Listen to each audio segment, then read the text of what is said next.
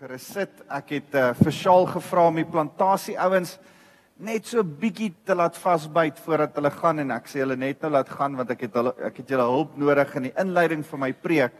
Uh ek wil vir julle Sagaria 4 vers 6 wat so mooi skrif is en ek wil dit by jou vasmaak. Jou huiswerk is die skrif waarmee ons begin. Jy gaan twee stukke huiswerk kry. Die eerste huiswerk is die skrif wat ons vandag mee begin om hom te memoriseer. Sagaria 4 vers 6 wat sê is nie deur mag of deur krag nie. Dit is dit is wat die Here vir Siribabel sê, nie met mag of krag nie, maar deur my gees sê die Here die almagtige. Sal jy dit onthou?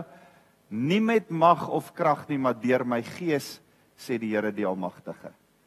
Die Here maak ons super heroes want hy gee vir ons 'n super ability. Hy gee vir ons 'n 'n bonatuurlike krag vir elkeen van ons. En as jy nou na na na, na hierdie superheroes kyk, dan het kan die een ver vlieg en die ander een kan ver sien en die ander een kan ver spoeg en die ander een kan ver dit. Maar maar dan kom die Here en en en ek dink ons weet almal superheroes is nie regtig nie. Ons weet almal dis dis iets waarna mense hinker, dis hoekom hulle flieks maak. En weet jy wat?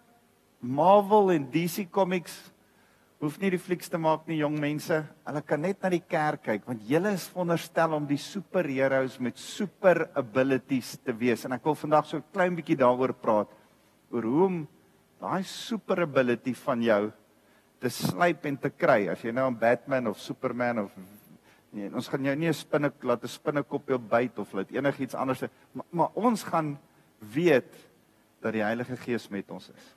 So ek ek wil vinnig vir jou iets wys en dan wil ek vir jou vra of jy gou hierdie herken. Kyk gou na hierdie fotos. Dan sê hulle vir my of jy hierdie herken.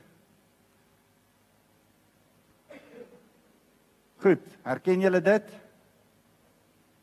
Enigsins enigiemand? Goed. Daar's blykbaar die wenners van hierdie jaar. OK. Wie kan my sê wat dit is? Steek gou jou hand op. Classic Clash. Die Classic Clash. Yes. So dis wanneer Swartkops Hoërskool teen Eldorein Hoërskool elke jaar speel en dis die Classic Clash. Uh nou ek was al een keer daar en dit was fantasties. Ek was so klein bietjie betrokke maar baie neutraal. Ek ek, ek wil onomwonde sê was baie neutraal. Ek het nie 'n kant gevat nie kan almal wat al by die Classic Clash was gou staan. As jy enigsins by die Classic Clash was, staan gou. As jy soos ek al enigsins daar was op die paviljoen gesit gesit het uh, op die sportveld enigiets staan gou. So min mense, ek het gedog die hele gemeente gaan staan.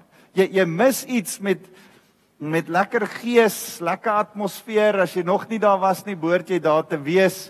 Uh maar dis nogal iets om by te beleef. Goed.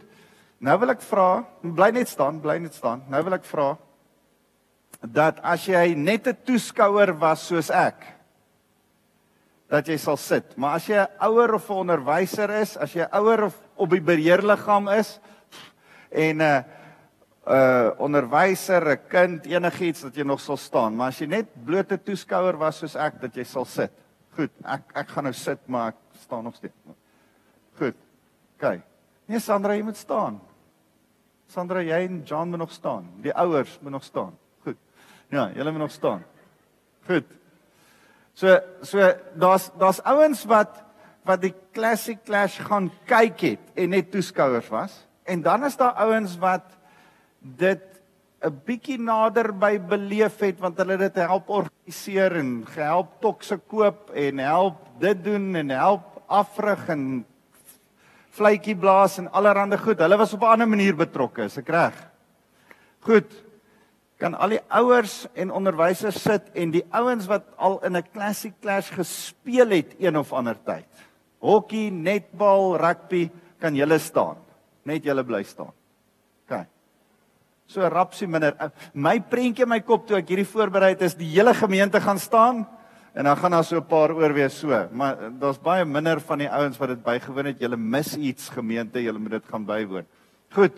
So hierdie ouens het al rugby gespeel, netbal gespeel, uh hokkie gespeel, iets in die Classic Clash. Uh en en julle het iets van deelnemers self beleef. En vanoggend wil ek baie dankie julle kan sit. Kom ons gee hulle 'n lekker hande klap. En en ek moet nou baie versigtig wees maar ek ek hoor Eldorein het die laaste keer ge, gewen, die rugby laaste keer gewen. En uh ek weet nie presies hoe dit werk of hulle al die punte van al die verskillende spanne bymekaar tel nie, doen hulle dit? En uh dan is daar algemene wenner ook. Wie was die laaste algemene wenner? Was dit ook Eldorein geweest? So ehm um, so maar ek wil nie in al daai politiek ingaan nie.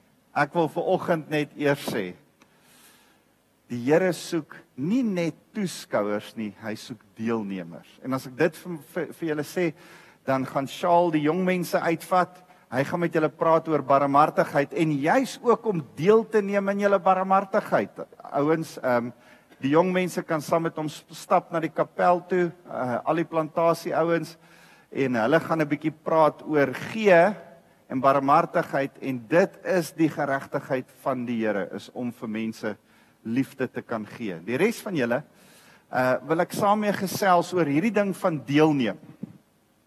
Hoe neem ons deel? Hoe word jy 'n deelnemer? Waaraan neem jy deel?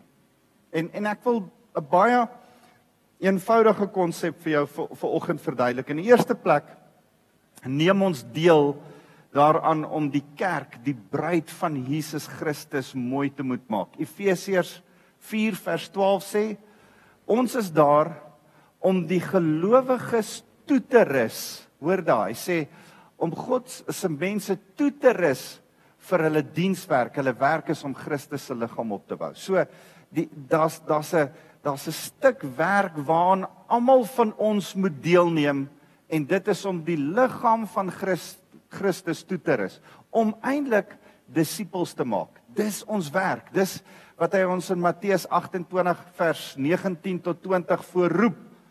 Ons moet die kerk kom bedien.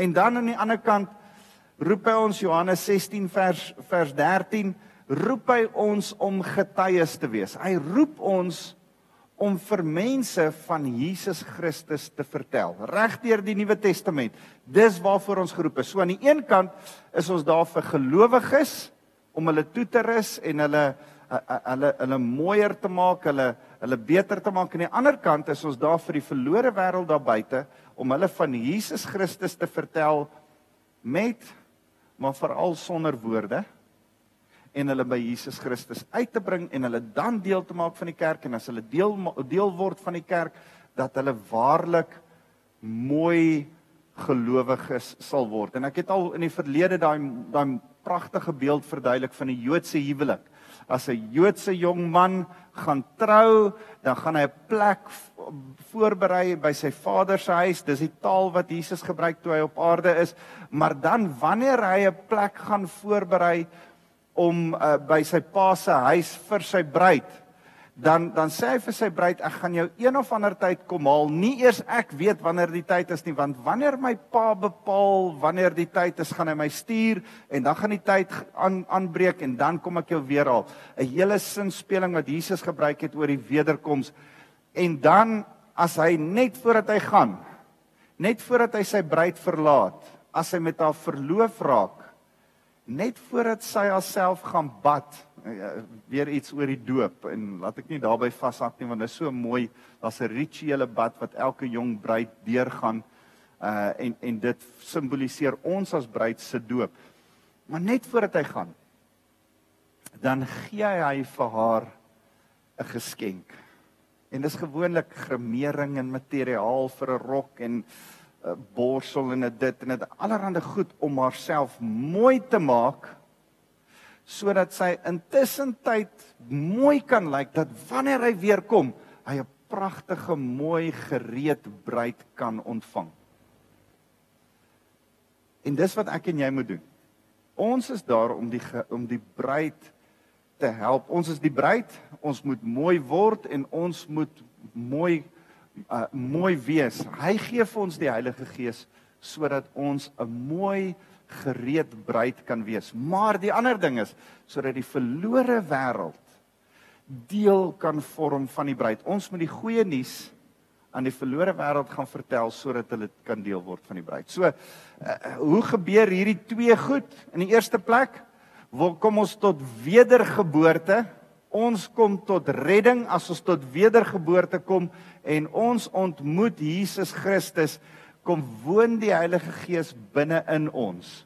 En wanneer die Heilige Gees binne in ons kom woon, dan maak hy ons getuies om die wêreld daar buite binne toe te bring en dan die kerk mooi te maak. Kom ons staan gou vinnig daarby stil. In in die eerste plek kan ons hierdie twee goed doen. Die wêreld voorgetuig en die kerk mooi maak.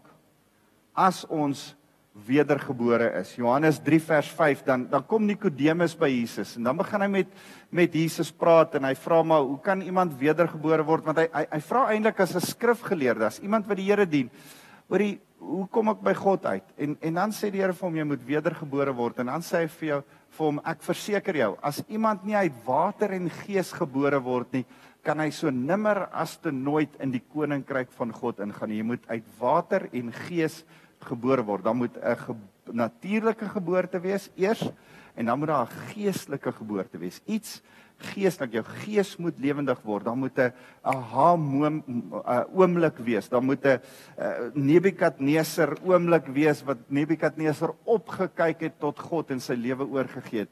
Die man aan die kruis wat langs Jesus gehang het en en en en gekyk het na Jesus en gesê dink aan my vandag. Net net daai oomblik wat jy met die Here konnek, jou gees wat lewendig word, jou uitroep na God vir verhouding moet daar wees. En dis wat met Nikodemus gebeur het.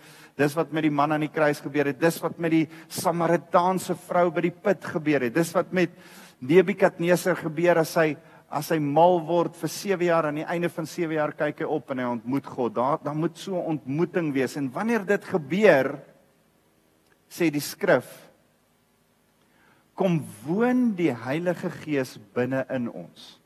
En ek wil twee spesifieke woorde vandag gebruik. Invulling met die Heilige Gees. Dan kom vul hy jou in, dan kom kom hy in jou en kom bly hy binne in jou. Maar dan sê die skrif, dis goed. By wedergeboorte is dit goed. En en en ek, ek wil gou vir julle hierdie ding wys. Blaai gou saam met my na Johannes 20. Johannes 20 vers vers 22. Want want een van die interessante goed altyd vir my is oor wanneer het die disippels tot wedergeboorte gekom? Wanneer het die disippels Jesus regtig ontmoet? en nie vriende met hom nie, nie geweet van hom nie, nie op 'n stadium dan dan dan sê ehm um, uh uh uh Petrus, dan dan vra die die Here, "Wie sê julle is ek?" Wie sê die mense is ek? Dan het hulle alle antwoorde en dan sê hulle, "Wie sê julle is ek?" Dan sê hy, "U is die Messias, die seun van God." Dan sê Petrus, "Vlees en bloed, dit wat hier tussen jou ore is, het dit nie aan jou openbaar nie. Jy het nie 'n revelation uit kennis uitgekry nie. God self het nou met jou gepraat en vanuit hierdie openbaring van God self gaan ek my kerk bou maar daar was nog nie 'n geeslewe nie. Want Romeine 10 vers 9 sê hierdie belangrike ding. Hy sê jy kan gered word slegs op twee kondisies. As jy glo met jou hart dat die Here uit die dood uit opgestaan het en met jou mond bely dat Jesus jou Here en jou koning is, die leier van jou lewe, die die baas van jou lewe. As jy hom bely as jou koning, en glo met jou hart in die bonatuurlike feit dat Jesus uit die dood uit opgestaan het. Dis iets weird om te glo. Om te weet dat jy weet dat jy weet Jesus het uit die dood uit opgestaan. As jy daai twee goed het, kom jy tot redding. Is dit daai daai Nuwe Testamentiese ding van 'n opkyk oomblik van 'n redding wat gebeur in jou? Nou kan ek jou vra, Wanneer kon die disippels vir die eerste keer weet dat Jesus uit die dood uit opgestaan het? Logies. Kon hulle dit voor sy opstanding al glo? Nee, hulle kon nie. Kon hulle dit eers na sy opstanding glo? Ja, verseker.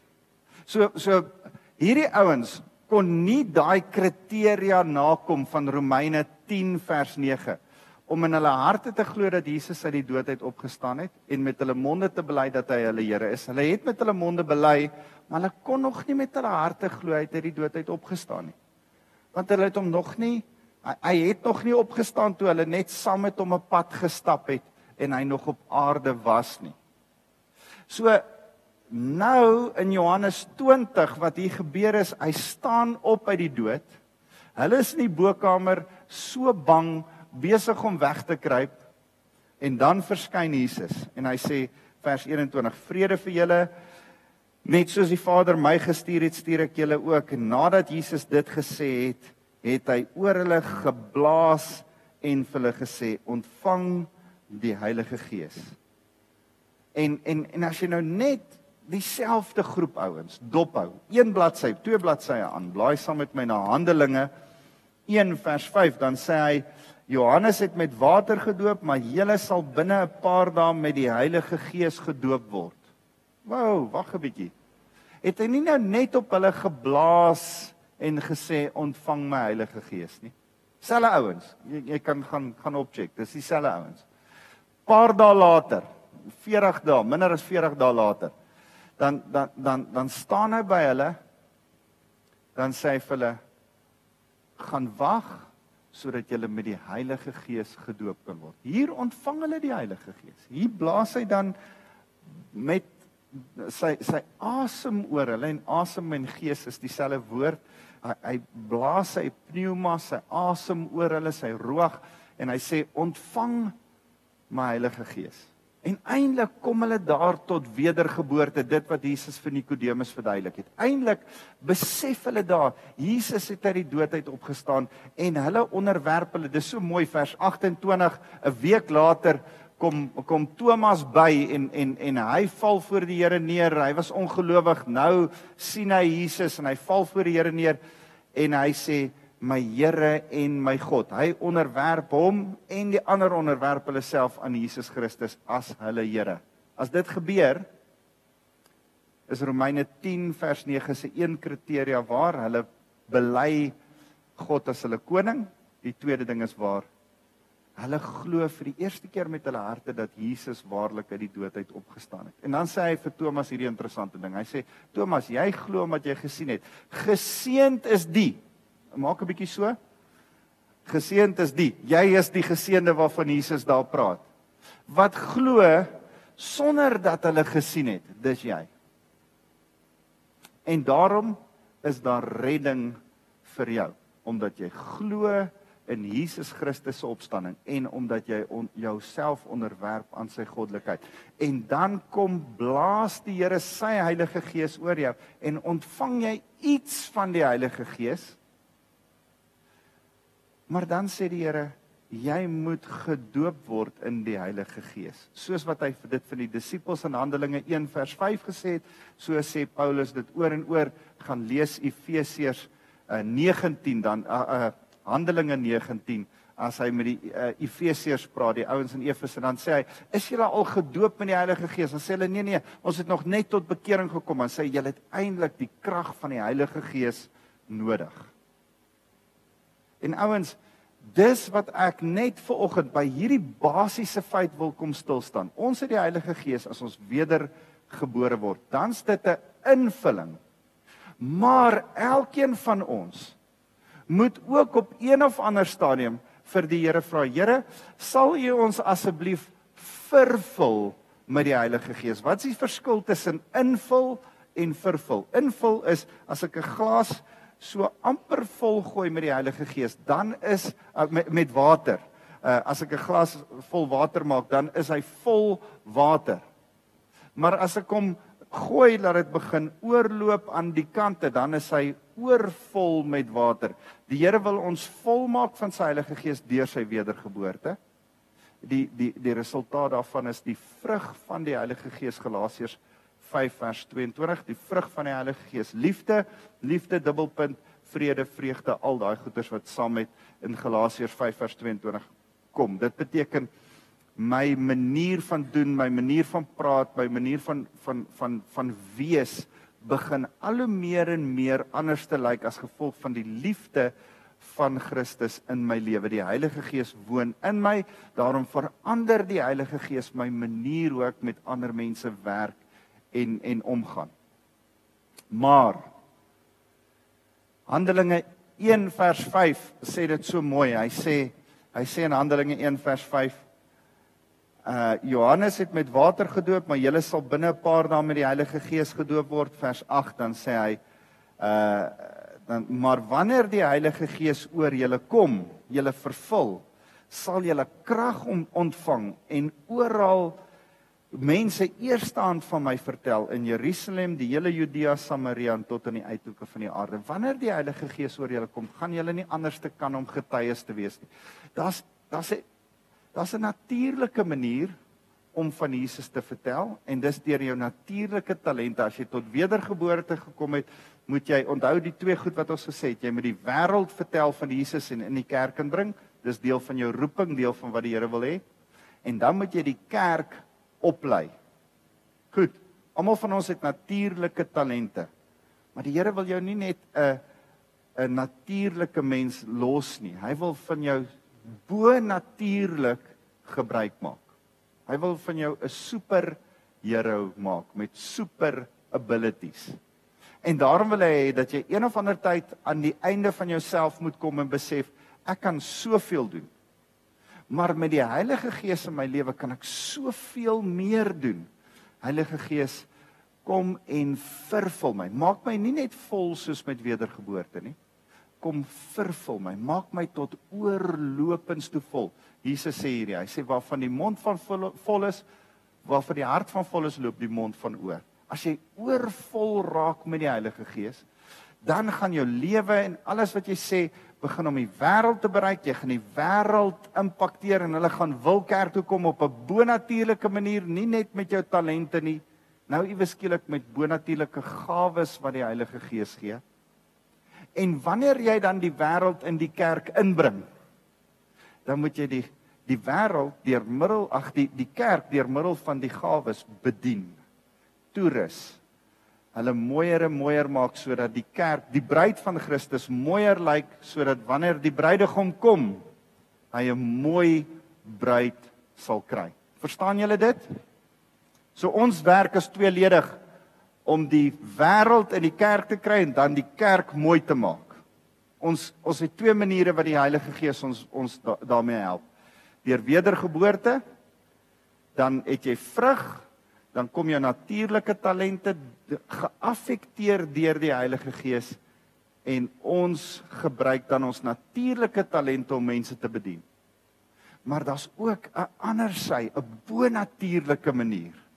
En dan gee hy vir ons gawes, dan gee hy ons geskenke, dan gee hy ons daai gremering en en en en borsel en en goed wat hy vir die bruid gegee het. Dan sê hy, "Hoor jy, ek wil ek wil jou van my kant af geskenke van my gee sodat jy mooier kan lyk.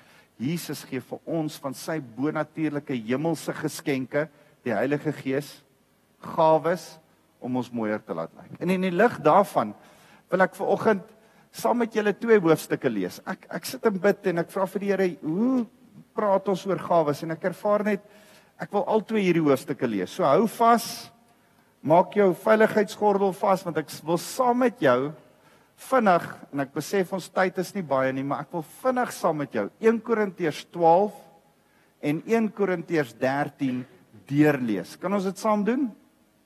Dis ook jou huiswerk om 1 Korintiërs 12 en 1 Korintiërs 13 by die huis eh, saam met 1 Korintiërs 14 by die huis te gaan deurlees met 'n pen in jou hand en en dit te gaan bestudeer en vir die Here te vra praat met my oor 1 Korintiërs 12 en 1 Korintiërs 13. Maar as ons sê dat die Heilige Gees invullend in ons kom woon met wedergeboorte, maar dat elkeen van ons een of ander tyd by die Here moet kom stil stil staan en sê Here doop ons in die Heilige Gees, maak ons tot oorlopends toe vol met die Heilige Gees sodat die gawes van die Gees deur ons werk. Moet ons iets verstaan van die gawes van die Heilige Gees? En dis waaroor 1 Korintiërs 12 en 1 Korintiërs 13 gaan. So kom ons lees dit saam. Hy sê: "En nou broers en susters, kom ek by die volgende navraag, naamlik oor die gawes van die Gees. Hierdie ouens het vir my 'n brief geskryf en gesê ons wil 'n bietjie meer daarvan weet. Ek wil hê dat julle moet hieroor goed ingelig wees sodat julle die gawes reg sal gebruik. Kan ek dieselfde as Paulus sê? Ek wil hê dat hierdie gemeente, Lewende Woord Centurion, goed ingelig moet wees oor die gawes van die Heilige Gees want ons as gemeente glo in die gawes van die Heilige Gees, maar ons moet dit reg gebruik. Daarom moet ons daaroor gesels. Julle weet hoe julle destyds toe julle nog ongelowiges was onder die aantrekkingskrag van die verskillende afgode gode herwaarts en derwaarts rondgesleep is en dit nogal deur beelde wat nie woorde kan praat nie. En hy hy sê in 1 Korintiërs 10 net so twee bladsye terug, 1 Korintiërs 10 vers 20, dat as jy tot 'n afgod aanbid, daar is nie eintlik iets soos 'n afgod nie. Wanneer jy tot 'n afgod aanbid, aanbid jy eintlik 'n demoon. Daar's nie 'n ding soos 'n afgod nie. Die klip wat daar staan het niks. Maar daar's baie keer 'n gees wat maak asof hy die afgod is agter die demoon. En eintlik wanneer jy afgod aanbid, enige vorm van afgodery is eintlik demoniese aanbidding. En en ek wil nie te lank hieroor praat nie, maar wanneer jy voor Vader geeste aanbid, is jy eintlik besig met demoniese aanbidding. Wanneer jy enige tipe ander god, Boeddha en enige ander god wat wat gestel word in plek van Jesus Christus, is jy eintlik besig om nie 'n god of 'n valse god aanbid, jy is besig om 'n demoon te aanbid. Ek wil nie te lank daarby stil staan nie. Nou sê hy Daarom wil ek nou vir julle uh wil, wil daarom wil ek nou hê julle moet weet dat iemand wat sê vervloek is Jesus definitief nie onder die invloed van die gees van God praat nie. Aan die ander kant is dit net die Heilige Gees wat dit vir iemand moontlik maak om te verklaar Jesus is die Here. Romeine, hy herhaal basies wat hy hier in Romeine 10 vers 9 sê. Net deur middel van die Gees van die Here kan jy tot wedergeboorte kom. Dis die Gees van die Here wat jou lei tot op 'n punt dat Jesus die koning in jou lewe is. As jy met my? Hy sê vers 4, daar is 'n hele verskeidenheid geestelike gawes. En tog kom hulle van dieselfde Gees. Nou daar was 'n hy, hy skryf dit aan 'n groep ouens wat gewoond was aan afgoderry. Daar was 'n afgod wat jou sterker maak en dan wat 'n afgod wat jou meer diensbaar maak. Dan moet jy offers bring aan hierdie God, hy gaan jou meer so maak en daai God gaan jou laat dit doen en daai God en en later as jy so de mekaar, jy kan net kies watter een van daai tipe gode en dan kan jy net op een manier die res van die mense bedien. En nou sê Paulus, prys die Here ons bedien ons dien nie sulke afgode nie. Ons het 'n God. Hy sê daar is 'n hele verskeidenheid geestelike gawes gelukkig nie 'n verskeidenheid van gode wat ons dien nie. Net 'n verskeidenheid van gawes. En tog kom hulle van dieselfde gees af. Nie van verskillende demone of verskillende afgode nie. En daar is 'n hele verskeidenheid bedienings. Maar ons dien dieselfde Here. Die gawes het tot gevolg dat jy mense bedien. Daar is verskillende aktiwiteite in die gemeente, maar in dieselfde uh God wat al hierdie dinge kragtig in ons almal aktiveer. Ons moet by doen uitkom. Dit wat die plantasie ouens nou gaan bespreek om barmhartig te wees, om vir mense liefde te wys. Dis eintlik waar ons moet uitkom. Hoe doen ons wat die gees van die Here sê ons moet doen? Hoe doen ons liefde? Deur dieselfde Heilige Gees te aanbid en te weet hy werk in ons, sy gawes is in ons en dit opereer dit aktiveer ons vorentoe. Nou sê hy hierdie baie interessante vers in vers 7 dan sê elkeen van ons ontvang 'n manifestasie van die Gees, van die Heilige Gees om die gemeente te bevoordeel. Die Heilige Gees is nie om jouself te bevoordeel nie. Die Heilige Gees is altyd om die gemeente te bevoordeel. So die Here gee jou 'n geskenk van die Heilige Gees sodat jy ander mense daarmee kan bedien. Die Here gee nie die geskenk van die Heilige Gees net om jouself ouliker en mooier te laat lyk nie. Ons gaan net nou ietsie daarvan sien in 1 Korintiërs 13. Hy sê aan die een gee hy die Gees en die bekwaamheid om goddelike wysheid te verkondig. Nou gaan hy deur 9 van hierdie gawes. Wysheid In die ander gee hy die gawe van spesiale kennis. Ek wil nie nou stil staan by elkeen nie. Ons kan dalk later op 'n ander geleentheid stil staan en en en en net kyk na elkeen van hierdie gawes. Ek wil net na die breë konsep kyk. Hy sê aan iemand anders gee jy hierdie selfde gees en 'n heel besonderse geloof.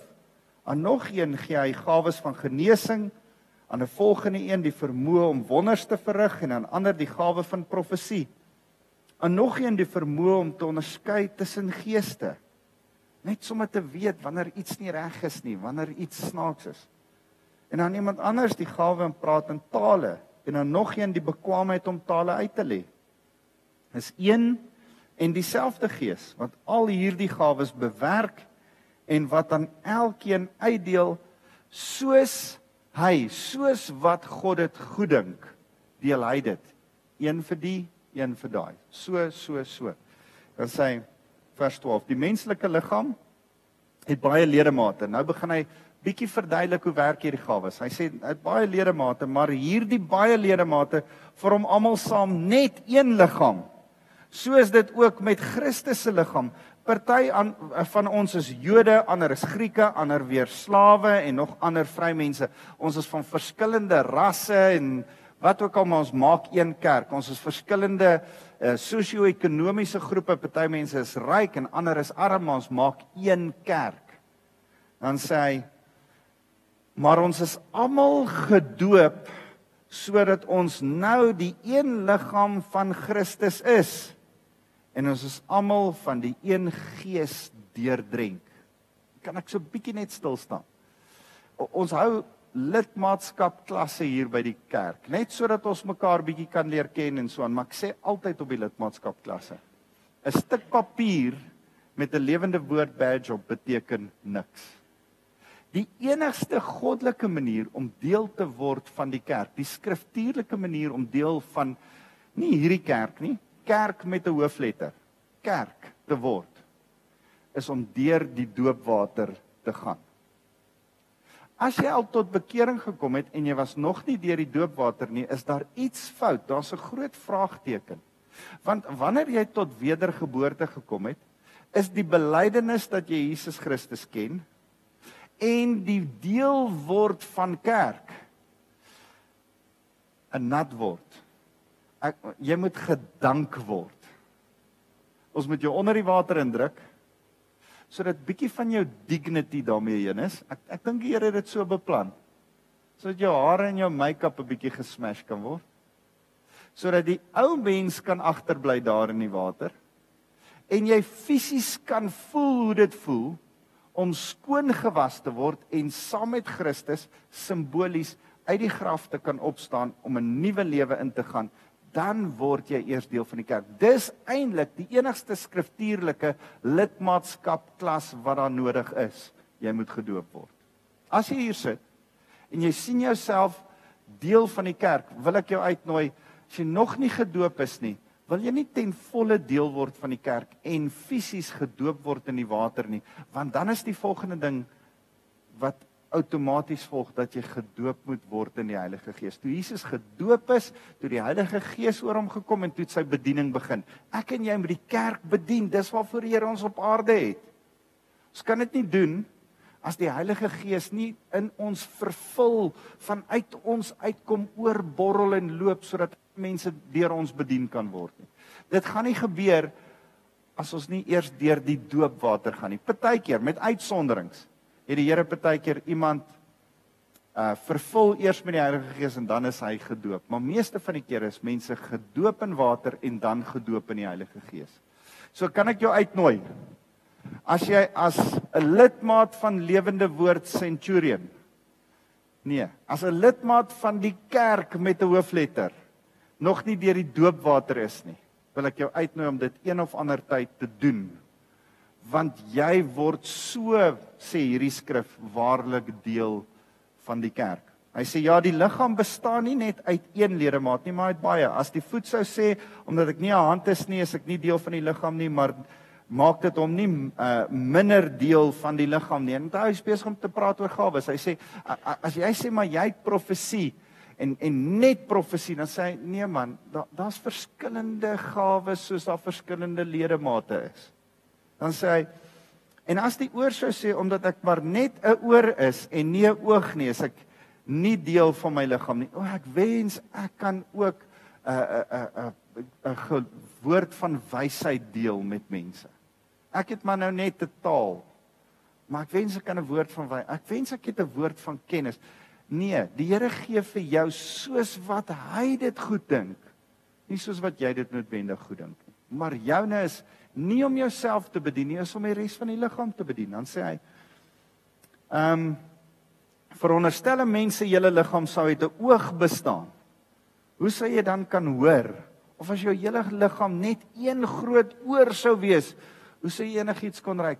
Eh, is dit nie wonderlik dat die Here ons verskillende gawes in hierdie gemeente gee nie? Sodat verskillende mense mekaar op verskillende maniere kan bedien. Dankie tog ons het nie net profete nie, Andrej. Daar's daar's verskillendes. Daar's ouens met 'n gawe van geloof en ouens met 'n gawe van diensbaarheid op 'n ander manier. Ons sal net nou daarby kom. Ouens wat wat wat 'n woord van kennis het en ouens wat 'n woord van wysheid het. En so maak ons ons is almal nie net oog of almal nie net oor nie. Ons is verskillend. Prys die Here vir dit. Hy sê ehm um, maar hoe sou God dit so beskik? Dat daar verskillende ledemate sal wees en dat elkeen van hulle sy eie plek in die liggaam sal hê soos hy dit goed dink. Daar sê hy dit weer. As alles net een ledemaat was, dan sou daar mos geen liggaam kon wees nie. Ja, daar is baie lede, maar net een liggaam. Die oog kan nie vir die hand sê ek kan sonder jou klaarkom nie en op sy beurt kan die kop nie vir die voete sê ek kan nie sonder jou klaarkom nie. Ouens, ons het al die gawes van die Heilige Gees nodig. En ons moet mekaar celebrate.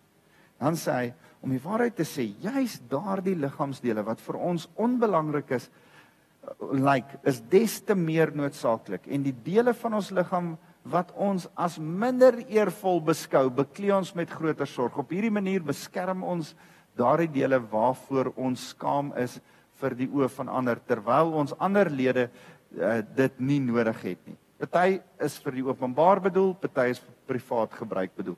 God het dus ons liggaam so kunstig saamgestel dat daardie liggaamsdele wat eer kort kom, juis dubbele eer kry. Gevolglik heers daar harmonie in ons liggaam en al die liggaamsdele sorg saam vir mekaar. Ouens, dis iets wat ons moet hoor vir lewende woord centurion. Die Here wil hê ons moet vir mekaar sorg. As een ledemaat swaar kry, kry al die ledemate saam swaar en as een ledemaat vereer word, juig al die ledemate saam. Julle is Christus se liggaam en elkeen van julle is 'n noodsaaklike liggaamsdeel. Hier volg nou 'n lys van sommige van die liggaamsdele wat God aan sy gemeente gegee het. Eerstens, die apostels, ek hou altyd van wat Neville sê, die apostels kan aan almal raak. Hy kan aan al vier die ander vyfvoudige bediening ouens raak. Tweedens die profete, die ouens wat sê hy pas op en rigting aanwys. Goed. Ehm um, derdens die wat wat onderrig gee, wat wat uh, evangeliste is. Die wat leiding gee is die ouens wat mense herinner aan die verbond waar die trouring sit en dan die wat in tale praat en en en en die wat ook in uh, pastorale bediening is, praat hy van in Efesiërs se se se lys oor vyfvoudige bediening. Vers 29. Ons is mos nie almal apostels nie, ons is nie almal profete nie, ons het nie almal die gawe om onderrig te gee nie, ons het nie almal die vermoë om wonders te verrig nie. Ons het nie almal gawes van genesing nie. Ons almal het dit verskillend.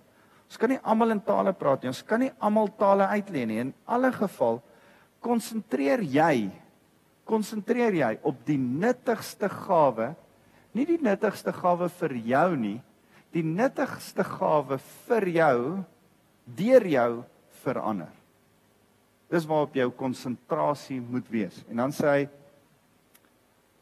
die laaste gedeelte van vers 12. Maar laat ek julle nou eers vertel waar die eintlike geheim lê. Laat ek julle eers vertel van 'n beter weg. Hy sê hier in die Grieks hyperbole oudos, 'n 'n 'n baie groot, 'n more excellent way sê 'n ander vertaling.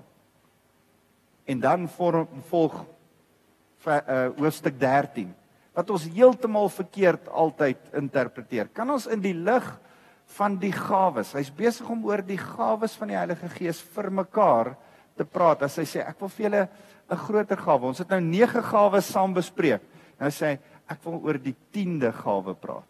Die belangrikste van al die gawes, die liefde. Nou, nou sê hy hy sê al sou ek enige taal op aarde of selfs in die hemel kan praat, al het ek 'n engele taal, maar kom die liefde kort, dit kan galmende drom of 'n klinkende simbaal geword. Al het ek die gawe, die gawe om in tale te bid, die gawe om eh, want daar's twee verskillende tale, daar's 'n 'n gebedstaal alleen en dan is daar 'n gebedstaal wat soos profeties eh, voor in die kerk hardop gesê word sodat iemand dit kan uitlê. Hy sê al het ek daai tale, maar daar's nie liefde nie. Dan is dit 'n 'n lawaai. Dan help dit net mooi niemand nie.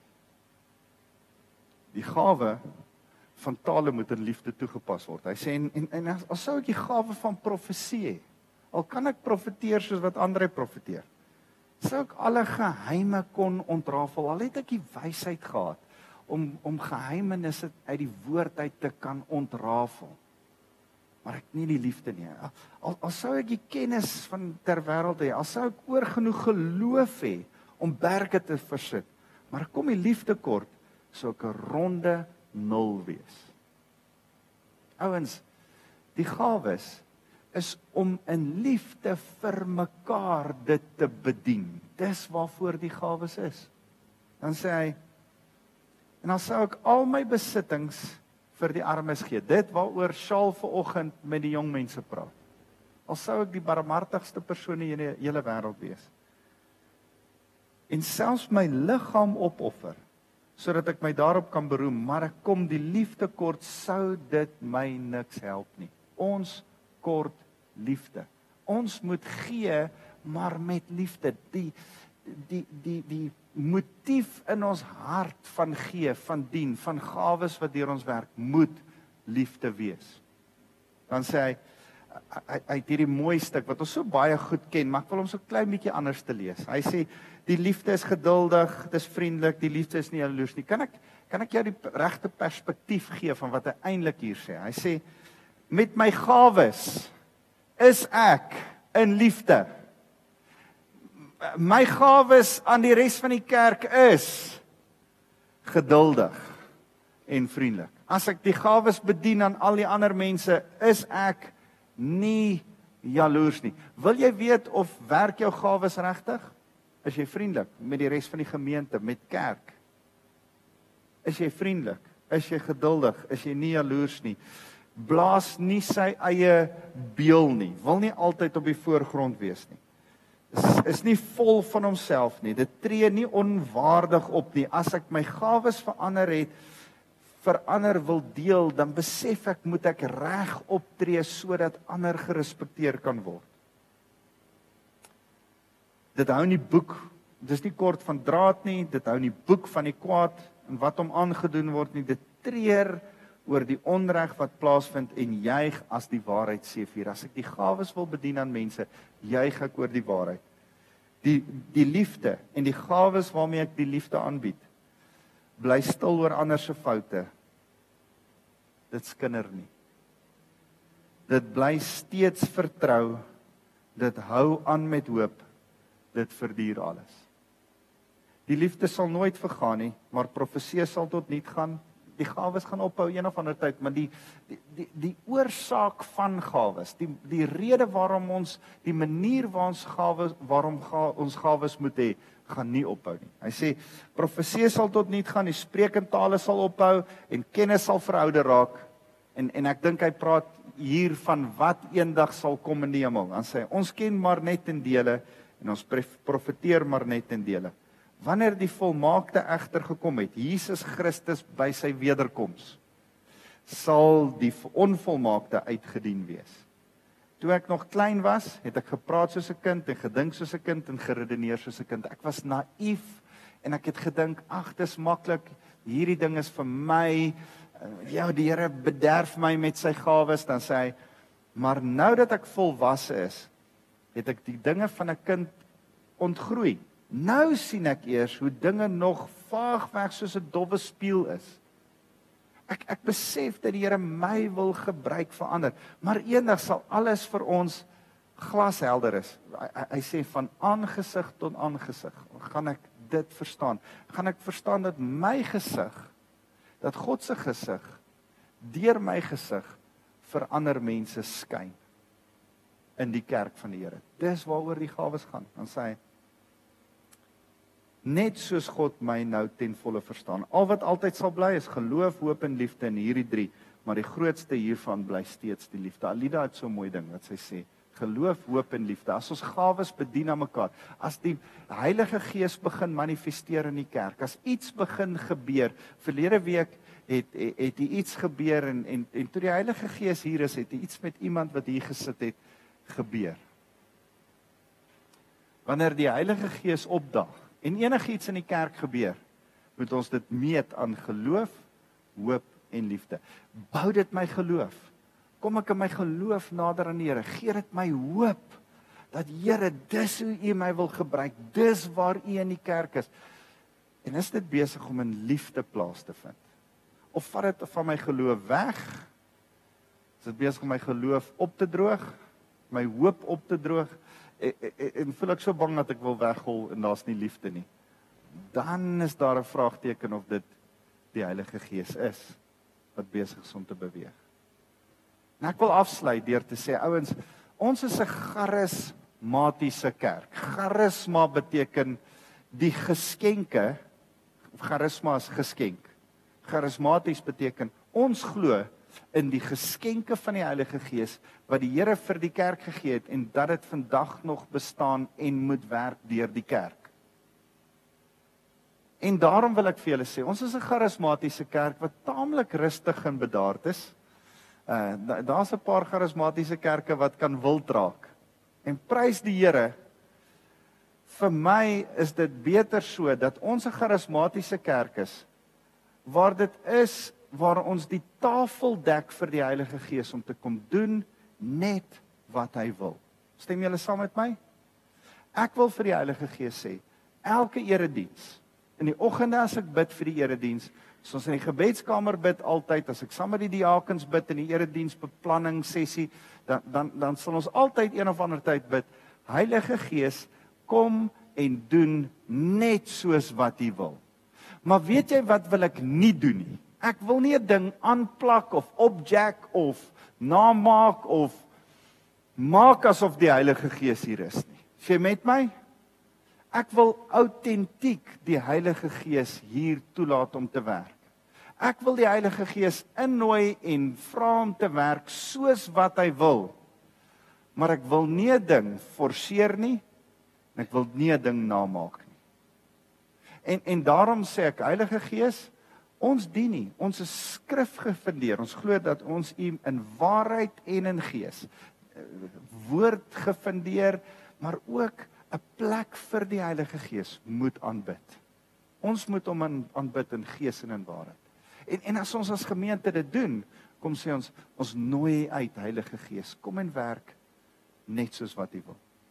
En en dan kom sê ons as die Heilige Gees hier is en hy dag op dan kan ons so 'n bietjie stretch, dis goed.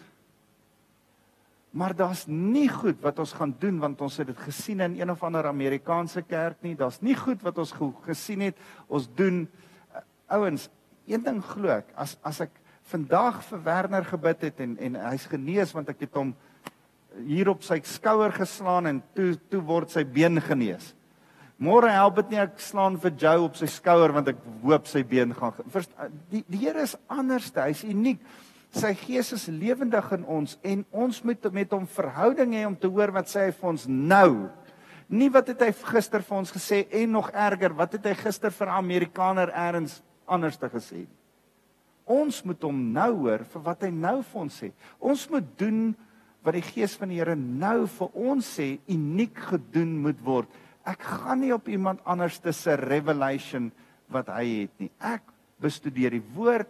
Ek het 'n verhouding met die Heilige Gees en wat hy nou vir my sê dan dit doen ek. Is jy gemaklik met dit? Dis wat ek jou voor vertrou dat die gawes van die Heilige Gees uniek deur jou sal vloei vanuit 'n verhouding met die lewendige God.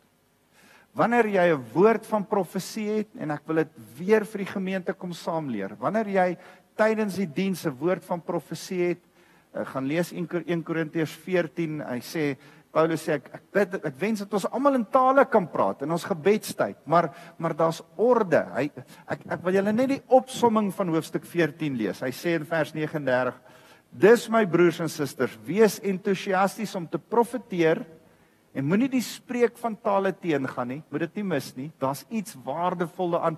Man ek wens julle kan meer en meer en meer in julle gebedstaal bid van dit stig en bou jou geloof en daaroor kan ons 'n ander dag later gesels. Vers 40 sê: "Maar laat alles in goeie styl en ordelik plaasvind." Ek wil hê kerk moet in orde en goeie smaak plaasvind. En daarom is Andre hier die hoof van ons profetiese skool.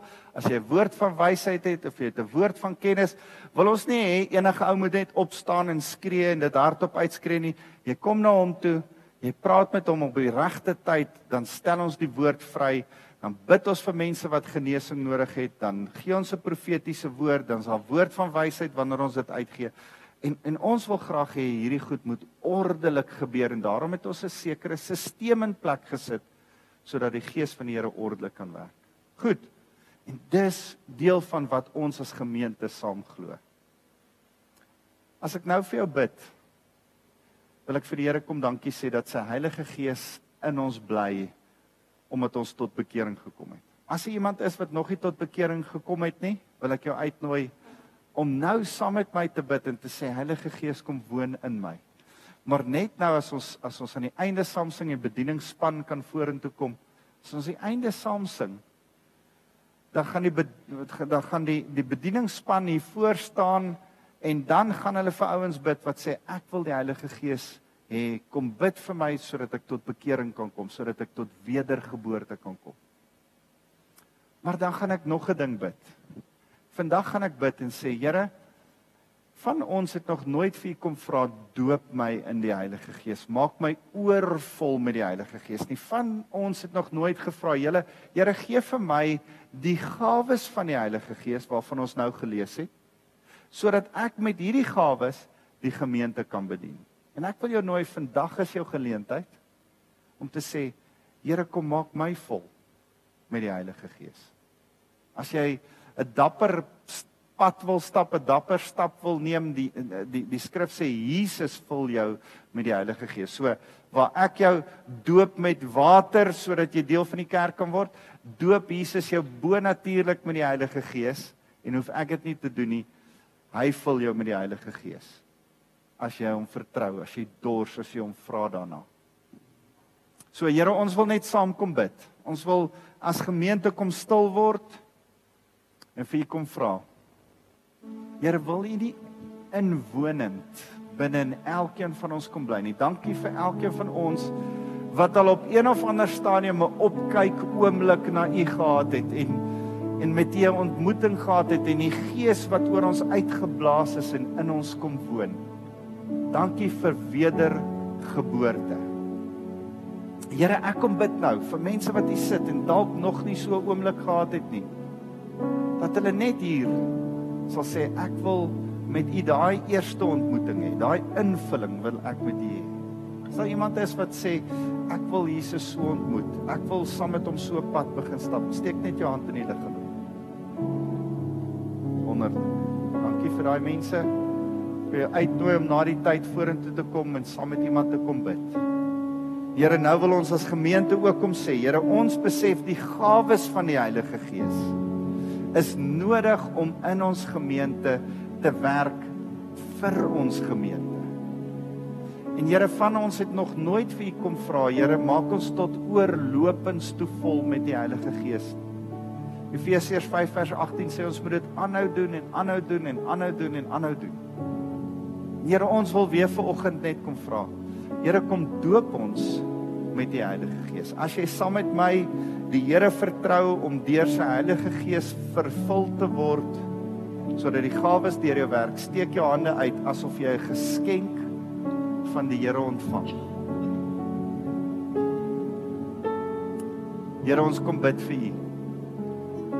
Ons kom met 'n honger, ons kom met 'n dors na die lewendige water wat vanuit ons binneste stroom. En ons kom vra. Here, vervul ons, doop ons met U Heilige Gees. En Here, daarmee saam kom vra ons ook om ons bo-natuurlike gawes te gee waarmee ons die kerk kan bedien. Gawes van die Heilige Gees wat deur ons vir die kerk opereer. Ons loof U naam Jesus.